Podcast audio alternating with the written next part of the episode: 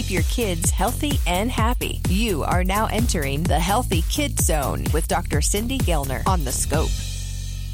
In the past few weeks, I've had three of my patients seen in the ER and taken to surgery for swallowing batteries. While one was luckily a false alarm, the other two ended up going to the operating room and one had serious complications. Button battery ingestion is becoming a big problem, not only because of how frequently it is happening, but the complications can be lifelong.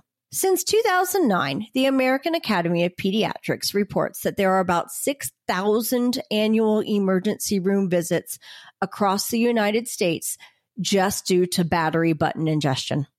Button batteries are especially a problem because they are small and easy for kids to swallow, but then they get stuck in the esophagus or the stomach.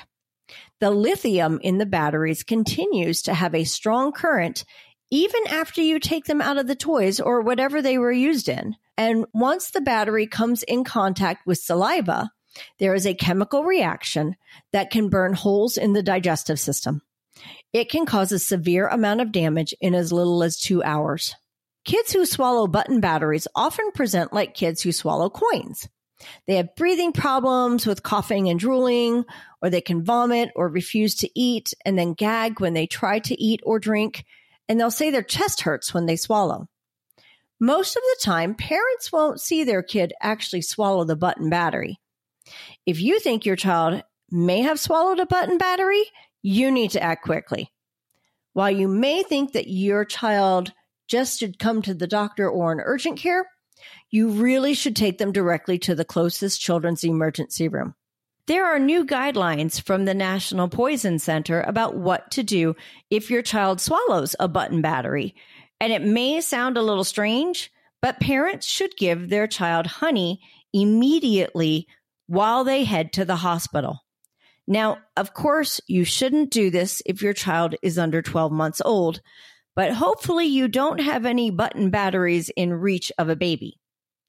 The reason for giving honey after swallowing a button battery is that it can reduce esophageal injury in that short critical time window between when a child swallows the battery and when it is removed by a surgeon. If a button battery is found on an x ray of your child's neck, chest, or abdomen, they will need to be taken straight to the operating room.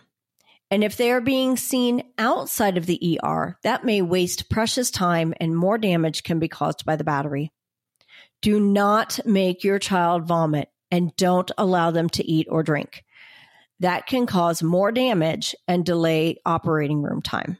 If your child needs surgery, the surgeon will be able to discuss your child's case specifically and what the treatment plan is. Some kids only need an overnight observation in the hospital after surgery. Other kids will go home with a feeding tube inserted into their nose and they will need to have nothing in their esophagus for a few weeks. That means nothing by mouth.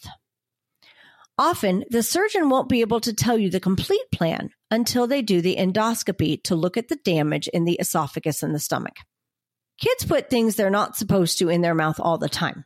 And while it's really hard to keep your kids from swallowing objects they already have in their mouths, because they will often swallow as you run towards them and scream, no! It's important to childproof as much as you can when you have a little one to make sure there's nothing they could put in their mouths that they're not supposed to in the first place. Make sure toys and stuffed animals don't have tiny buttons that can be pulled off. Make sure all battery components are secured you can even consider putting like duct tape over the battery compartment to ensure another level of safety.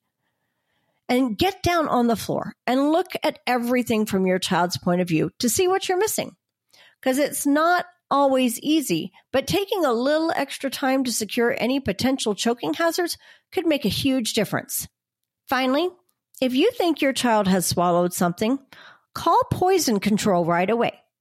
Many parents call the on call pediatrician but we will either tell you to take your child to the emergency room or call poison control at 1 800 222 1222 because they will have better information and advice for you. Don't waste time waiting. Call poison control first. Have a question about a medical procedure? Want to learn more about a health condition? With over 2,000 interviews with our physicians and specialists, there's a pretty good chance you'll find what you want to know. Check it out at thescoperadio.com.